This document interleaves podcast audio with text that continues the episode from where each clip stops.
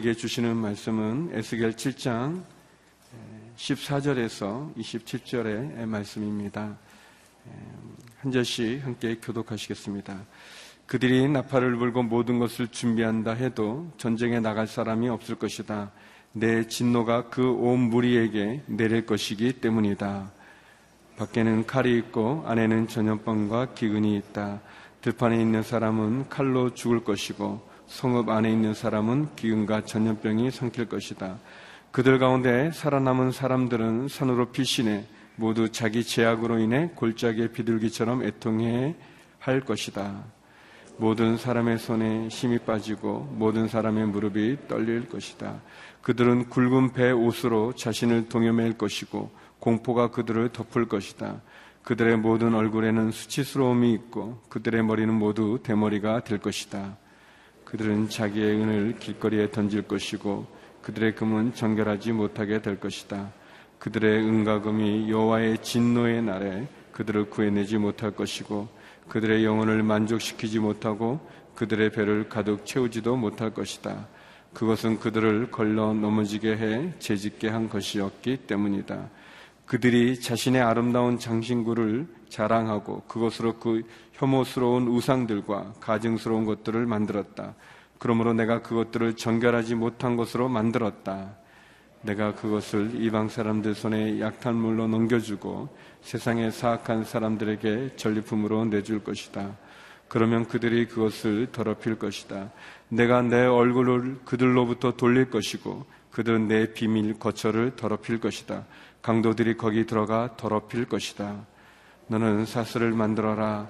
그 땅에 피 흘리는 죄가 가득 차고 그 성읍에 폭력이 가득 찼기 때문이다. 내가 민족 가운데 가장 악한 사람들을 데려다가 그들의 집을 차지하게 할 것이다. 내가 강한 사람들의 교만을 멈추게 할 것이다. 그리고 그들의 성소들이 더럽혀질 것이다. 환란이 오고 있다. 그러면 그들이 평화를 구하겠지만 평화가 없을 것이다. 재앙 이에 재앙이 올 것이며 소문에 소문이 더해질 것이다. 그러면 그들이 예언자에게서 계시를 구할 것이다. 제사장에게는 율법이 사라질 것이고 장로들에게서는 조언이 사라질 것이다. 왕은 애통할 것이고 왕자는 절망에 휩싸일 것이며 그 땅의 백성의 손은 떨릴 것이다. 그들의 행동에 따라 내가 그들을 심판하고 그들이 심판한 대로 내가 그들을 심판할 것이다. 그러면 내가 여호와임을 그들이 알게 될 것이다. 아멘. 말씀을 주시지 않는 것이 가장 무서운 심판입니다라는 제목으로 이재훈 담임 목사님 말씀 전해 주시겠습니다.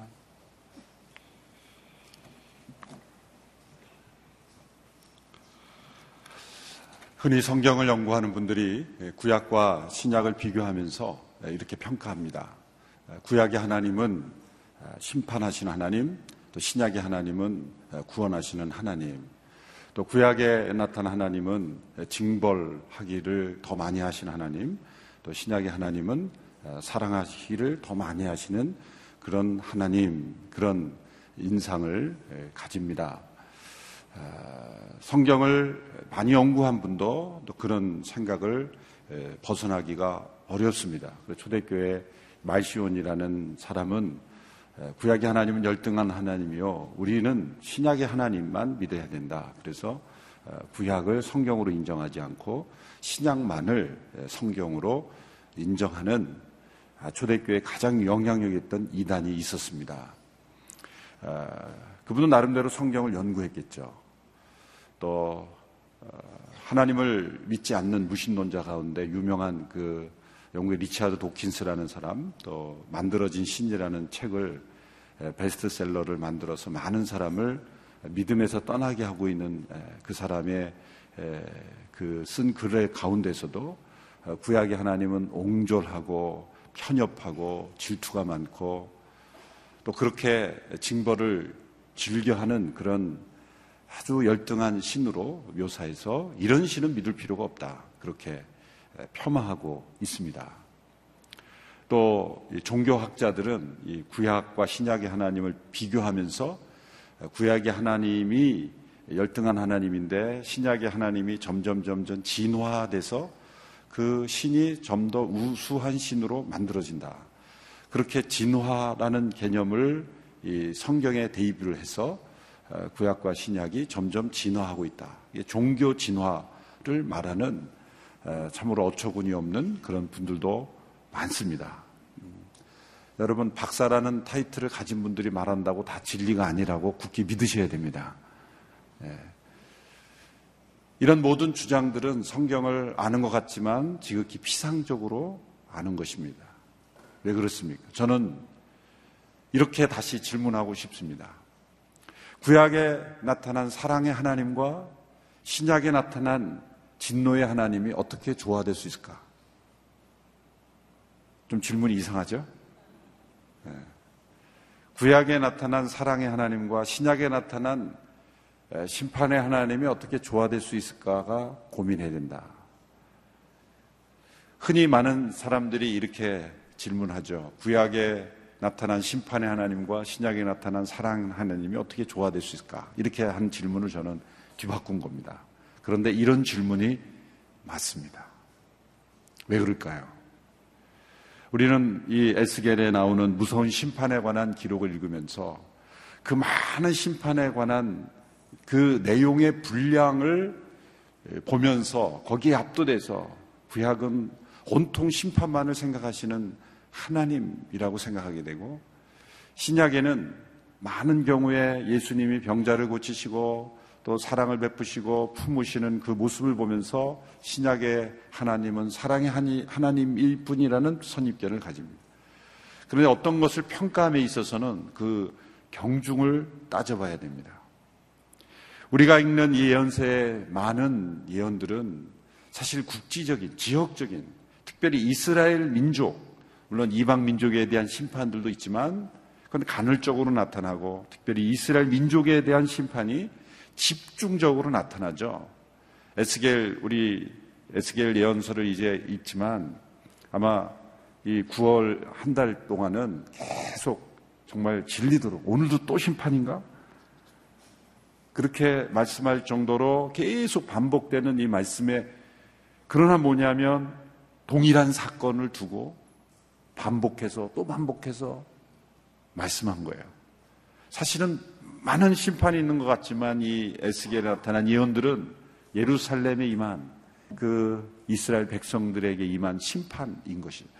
전 세계적으로 보면은 지역적인 심판이요.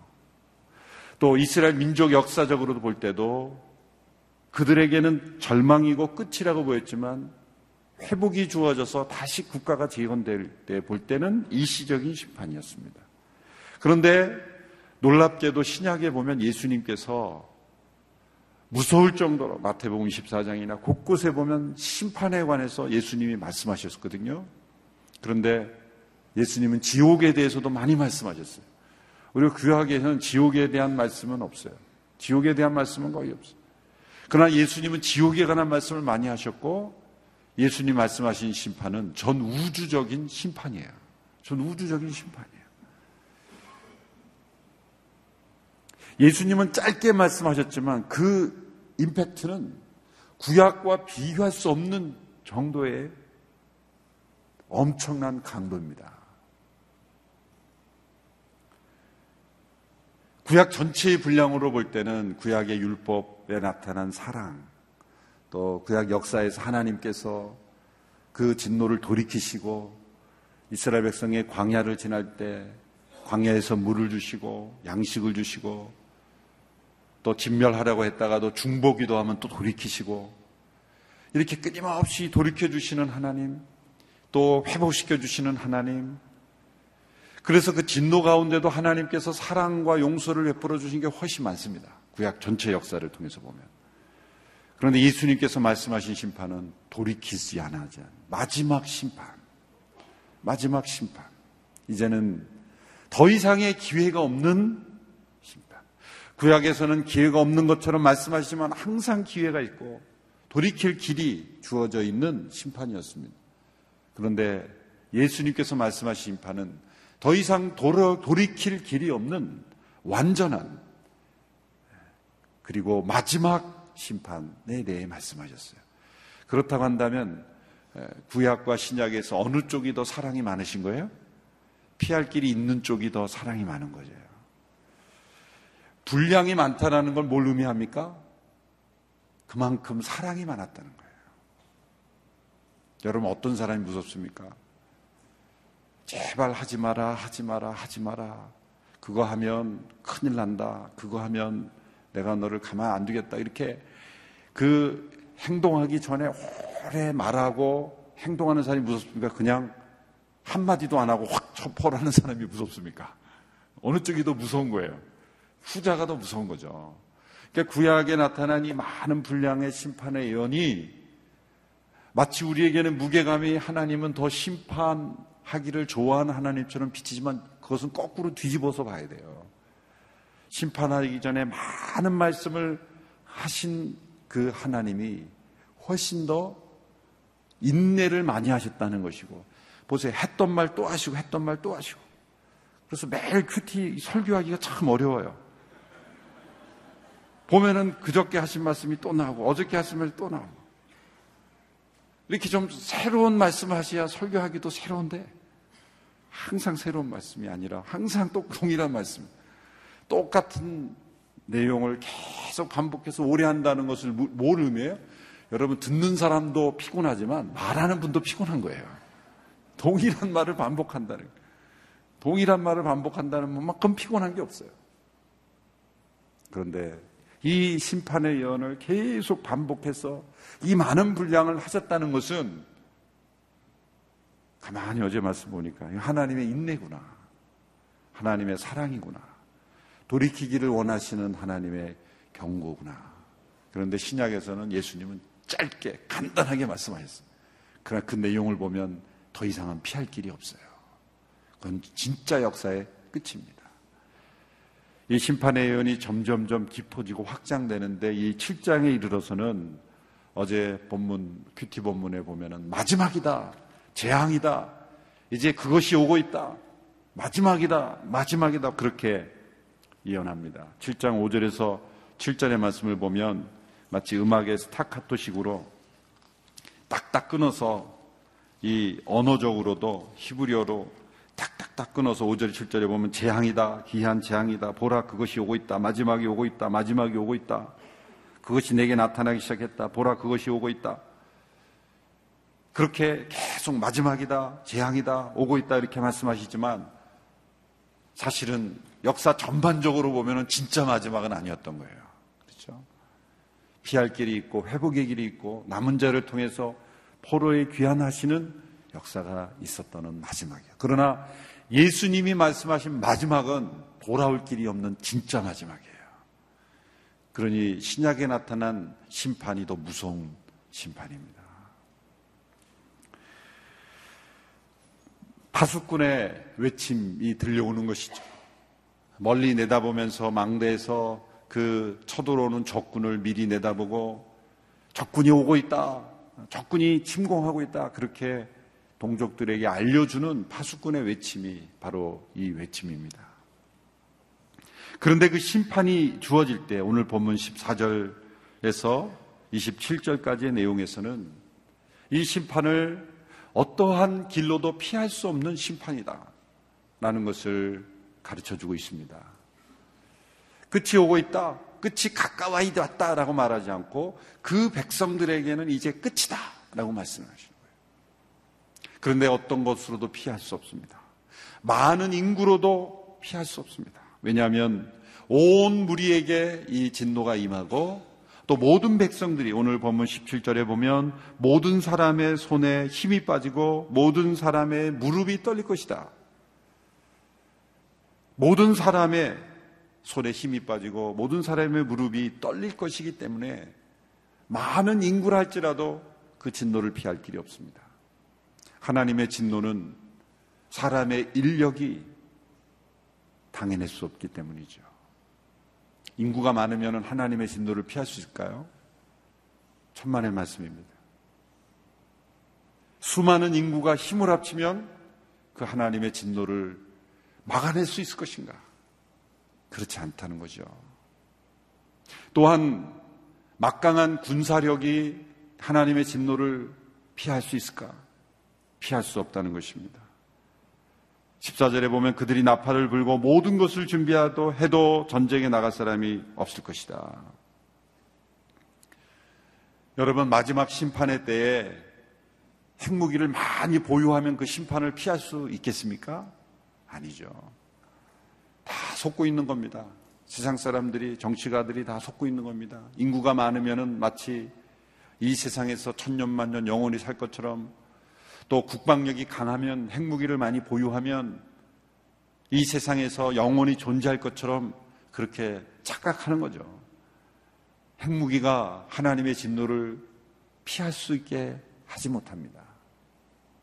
경제력이 하나님의 진노를 피하게 할 수 있을까? 경제력이 좋아지면 영원토록 이 땅에 살 것처럼 생각하는 것이 또한 착각입니다. 오늘 본문 우리가 의미 깊게 읽어야 될 말씀이 19절의 말씀이 나와 있습니다. 우리 19절의 말씀을 우리 다시 한번 읽어보도록 하겠습니다. 시작. 그들은 자기의 은을 길거리에 던질 것이고 그들의 금은 정결하지 못하게 될 것이다. 그들의 은과 금이 여호와의 진노의 날에 그들을 구해내지 못할 것이고 그들의 영혼을 만족시키지 못하고 그들의 배를 가득 채우지도 못할 것이다. 그것은 그들을 걸려 넘어지게 해 죄짓게 한 것이었기 때문입니다. 은과 금이 하나님의 진노의 날에 그들을 구해내지 못한다. 은과 금은 죽음으로부터도 우리를 건져내지 못하죠. 은과 금이 죽음으로부터 우리를 막아줍니까? 때로는 그 경제력이 우리의 수명을 조금 연장해 줄 수는 있어도 죽음으로부터 완전히 막아내지는 못합니다. 하물며 하나님의 진노의 날에 많은 은과 금이 막아낼 수 있겠습니까? 오히려 그 은과 금으로 자랑했던 아름다운 장신구와 가증스러운 것들이 오히려 전리품이 되고 그리고 조롱당하는 것이 될 것이다. 많은 것을 가질수록 오히려 진노의 날에는 더 수치스러운 일이 된 것이다. 은과 금이 오히려 그들을 걸려 넘어지게 하고 죄를 짓게 한 것이기 때문이다. 그러므로 은과 금이 많아지면 더 안전해진다. 이렇게 생각하는 것은 착각입니다. 은과 금이 많아지면 죄질 가능성이 더 많아지는구나. 이게 정확한 해석입니다. 은과 금의 풍요함이 때로 우리의 마음을 넉넉하게 하고 또 편안하게 하는 것은 분명하지만 분명한 것은 그 너머에 기다리고 있는 우리를 걸려 넘어지게 하고 그리고 죄짓게 하는 하나님의 진노의 날에 더 가까이 가게 하는 것은 분명합니다. 여기서 은과 금 이렇게 표현했죠. 우리로 말하자면 금과 음 이렇게 표현할 것 같은데 우리는 매달할 때 금은 동 이렇게 하잖아요. 이것도 속고 있는 거예요, 사실은. 은값보다 금값이 더 비싸죠. 그런데 이 구약 시대에는 은값이 금값보다 더 비쌌어요. 이건 뭐 왜 그러냐면은 재련하기가 힘듭니다. 요즘에는 별 차이가 나지 않았는지 모르지만은 이 은을 재련하는 것과 금을 재련하는 것의 차이는 이 은을 재련하는 것이 훨씬 더 어려웠어요, 그 당시. 그래서 만들어내기 어려운 순으로 가치가 있는 거죠. 가치가 있는 거죠. 그리고 은이 그 어떤 효과적인 면에서 훨씬 더 많았다 그러죠. 그래서 예전에도 우리가 금수저가 있지만 은수저가 예, 위생에 상당히 좋았던 효과가 있죠. 뭐 은단도 먹고 뭐 그런 것보다도 이 은이 훨씬 더 가치. 적어도 이 솔로몬 이전에는 확실히 은이 더 귀했고요. 그 이후로는 조금 그 순서가 바뀝니다만은 근데 신약 시대에도 그 베드로가 그 성전 미문에 있는 사람에게 말하기를 뭐라고 말합니까? 은과 금 나옵서도. 그때까지만 그때도 은이 더 가치 있는 것으로 훨씬 더 우선순위를 했어요. 어느 시대에부터 이 금이 더 가치가 높은 거로 했는데 사실은 이게 비즈니스 비즈니스 세계에 속은 겁니다. 사실. 고대의 가치는 은이 훨씬 더 예, 은메달이 훨씬 더 가치 있는 것이 되어야 되는데 은은 만들기가 힘드니까 금을 많이 만들어낼 수 있으니까 그걸 화폐로 만들면서 그게 더 귀해진 것이죠. 뭐 그게 핵심은 아니고요. 하여튼 은과 금, 은과 금의 재물이죠. 경제적 풍요가 하나님의 진노의 날에 막아서지 못할 뿐만 아니라 도리어 걸려 넘어지게 하고 뒤집게 한 것이다. 은과 금이 우리의 영혼은 만족시키지 못합니다. 우리의 배는 만족시켜도 그러나 배도 가득 채우지 못합니다. 이게 무슨 말일까요? 배를 가득 채우지 못한다는 것이 사실 우리가 아무리 맛있는 거를 많이 먹어도요 다 채우지 못합니다. 다 그 하나님이 만드신 이 법칙에 따라서 물론 어떤 제가 책을 읽어보니까 그뭐 사람하고 돼지를 비교하면서 돼지는 그 먹고 싶은 음식을 많이 놓아도 아무리 많이 먹어도 일정 이상을 먹지 않는데요. 그래서 이 몇 몇 퍼센트는 항상 위를 남겨놓은 됩니다. 사람을 먹였더니 목구멍까지 찼대요. 그러면서 좀 사람이 뭐, 뭐보다 못하다 이런 얘기를 했는데 아무리 많이 먹어도 우리는 다 채우지 못해요, 사실은. 우리가 배부르다 그러면 사실은 그래도 남아있는 거예요, 남아있는 거예요. 진짜 차버리면 이거 큰일 나죠. 예. 그러니까 가득 채우지는 못하는 거예요. 아무리 먹고 싶은 걸 먹어도 가득 채우지 못하는 우리의 인생. 또 은과 금으로 우리의 영혼까지 만족시키지 못해요. 정신이 좀 기분이 좋은 것은 사실인데 사실은 영혼이 만족되지는 못해요. 그 영혼의 만족은 은과 금으로 주어지는 것이 아니죠. 오히려 은과 금은 우리의 영혼을 만족시키기보다는 사실은 우리의 영혼을 더 멀리하게 될 하나님을 멀리하게 될 가능성이 높은 겁니다. 그러므로 갑자기 은과 금이 많아지면 벌벌 떨면서 두려워 할 수 있는 것이 진짜 하나님의 백성인 줄로 믿습니다. 아멘이 약하시네요. 이렇게 무력으로도 막을 수 없고 인원이 많다고 해서 인구가 많다 그래서 막을 수 없고 경제력이 강하다고 해서 막을 수 없는 하나님의 심판. 그런데 이 이런 물리적인 심판보다 더 무서운 심판이 무엇입니까? 이것은 영적인 심판이에요. 22절에 보면 더 무서운 심판이 나와 있습니다. 22절 초반부에 보면 내가 내 얼굴을 그들로부터 돌릴 것이고 하나님의 얼굴을 돌려버리신다는 거예요.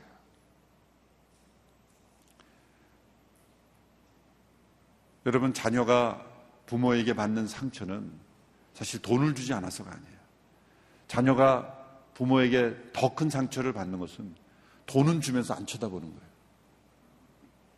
많은 돈을 주면서 너 가져라 그러면서 쳐다보진 않는 거예요. 여러분, 겉으로 볼 때는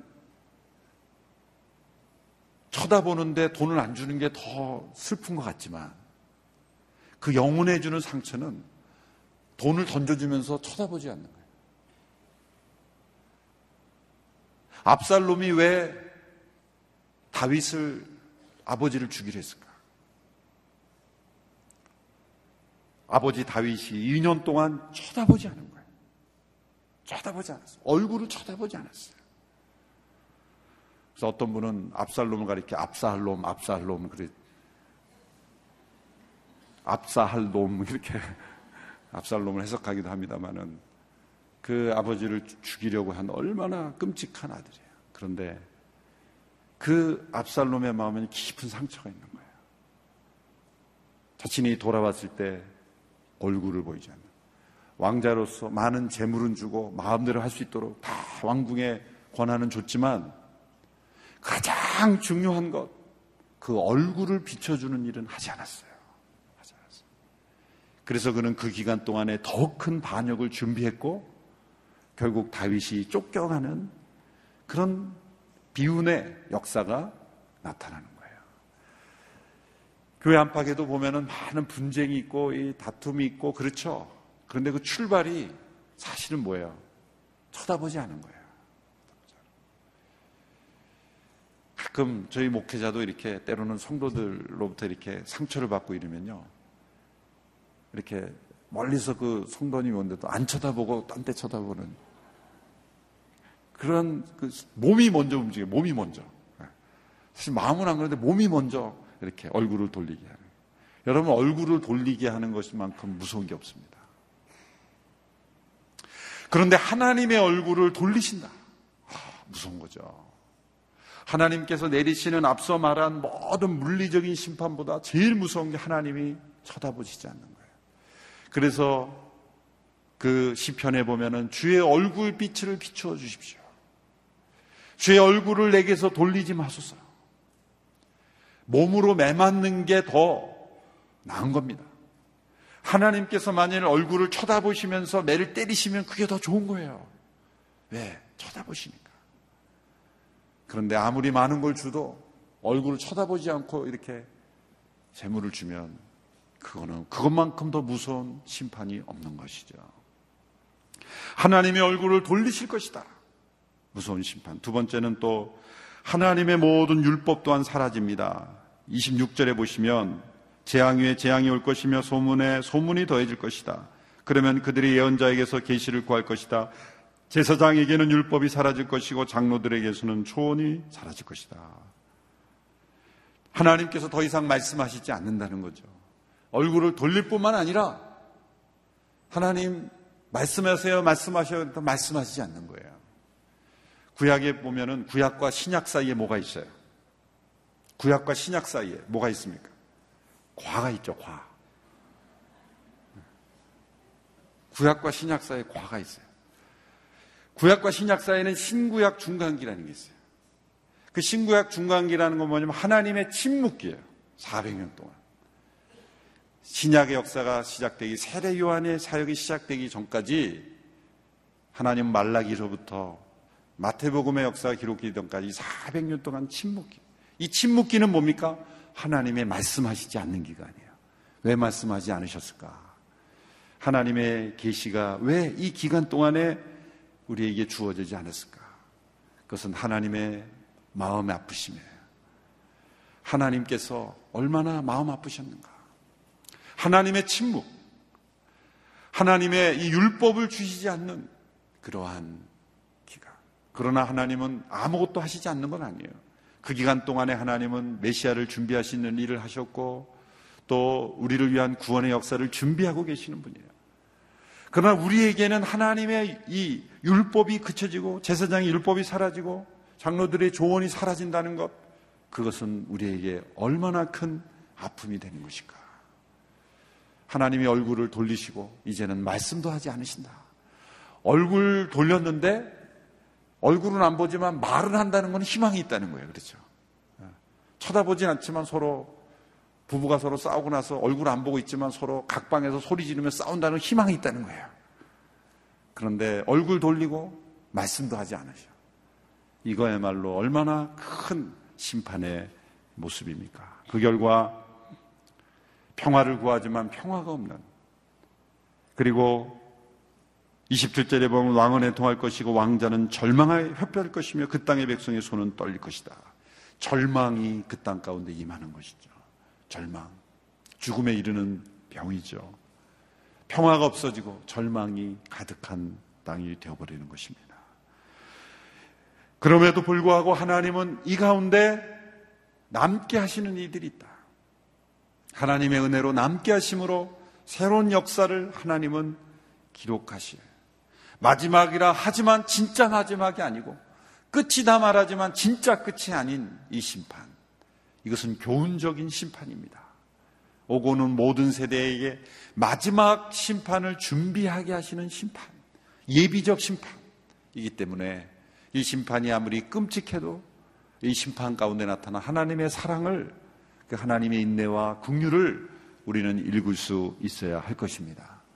이 하나님의 심판을 경고로 우리의 역사를 바라보는 그러한 안목으로 심판을 통해서 교훈을 얻고 오늘 이 시대 하나님의 백성으로 살아가는 우리 모두가 되기를 주님의 이름으로 축원합니다.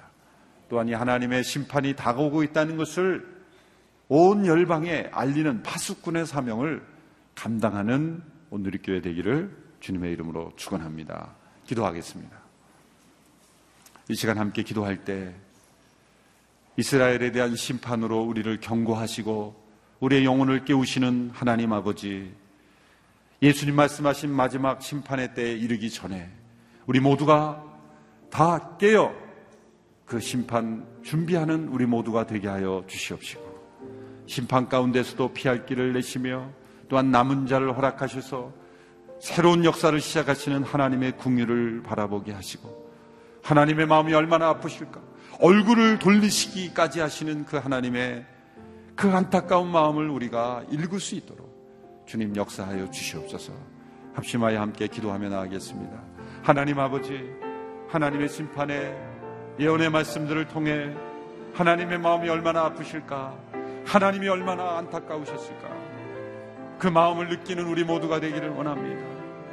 우리에게 교훈을 주시기 위하여 우리로 하여금 참된 일로 돌아오게 하시기 위하여 끊임없이 끊임없이 반복하여 말씀하시는 이 하나님의 마음을 이 하나님의 깊은 마음을 우리가 깨닫고 주님 앞에 더 가까이 나아가며 날마다 하나님의 얼굴을 구하며 저희들 나가기를 원합니다. 주님께서 그 얼굴빛을 비추어 주실 때 주님께서 말씀하고 계실 때 우리 모두가 주의 음성 듣게 하여 주시옵시고 주의 얼굴빛을 날마다 구하게 하여 주시옵시고 심판 중에서도 사랑을 베풀기를 기뻐하시는 그 하나님의 마음을 날마다 깨달아가는 우리 모두가 되게 하여 주시옵소서. 우리 모두를 파수꾼으로 불러주셨는데 예수님 말씀하신 마지막 심판에 이르기 전에 우리 모두가 마지막에 오고 있다는 것을 증거하는 저희들이 되게 하시고 하나님의 심판이 다가오고 있다는 것을 전파하는 저희들이 되기를 원합니다. 파수꾼의 사명을 잘 감당하는 교회가 되기를 원하며 모든 열방이 하나님의 심판에 이르기 전에 하나님께로 돌아오는 놀라운 구원의 역사에 쓰임 받게 하여 주시기를 간절히 원합니다. 주님, 우리에게 교훈을 주시는 이 심판의 기록을 보며 우리 모두가 다시 한번 주님 앞에 더 가까이 나아가 주님 가까이 나간 우리 모두가 되기를 간절히 원하며 주님 보시기에 합당한 종으로 온전히 나갈 수 있도록 축복하여 주시기를 간절히 원하며 오늘 이렇게 맡겨주신 사명을 감당하기를 간절히 원합니다. 하나님 아버지 심판에 반복되는 예언이 아버지의 마음이요 아버지의 사랑요 아버지 하나님의 인내요 우리에게 교훈을 주시는 아버지의 사랑인 줄로 믿습니다. 또한 이 심판 가운데서도 남게 하시며 새로운 역사를 시작하시는 하나님의 사랑과 은총을 우리가 바라봅니다. 예수님 말씀하신 마지막 때가 이르기 전, 진정한 마지막 때가 이르기 전, 수많은 영혼이 구원받기로 받을 수 있도록 파수꾼의 사명을 감당하는 우리 모두가 되게 하여 주시옵시고, 한 영혼이라도 더 구원받기까지 주님 앞에 쓰임받는 교회가 되게 하여 주시옵소서. 아버지 얼굴을 빛을 날마다 구하며 그 얼굴빛 가운데 날마다 거하며 주의 음성 듣고 순종하며 나가는 모든 백성들 다 되게 하여 주시옵소서. 이제는 우리 주 예수 그리스도의 은혜와 하나님의 사랑과 성령님의 교통 역사하심이 오늘도 하나님의 심판 예언의 이 엄중함과 무서움을 보며 교훈을 받고 도전받고 주 앞에 돌아오는 모든 백성이 되기를 원하는 모든 성도들 위해 흩어져 하나님의 심판을 예언하며 열방이 구원받도록 복음을 전하는 모든 사역자 선교사님들 머리 위에 영원토록 함께 하시기를 간절히 축원하옵나이다. 아멘.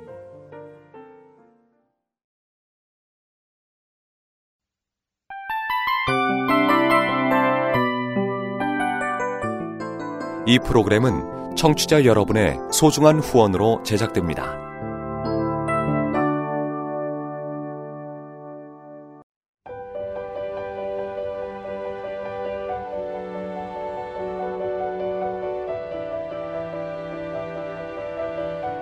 세상에는 수많은 교회들이 있지만 더 깊이 있는 말씀 강해를 찾기 위해 크기로만 교회를 선정하지 않습니다.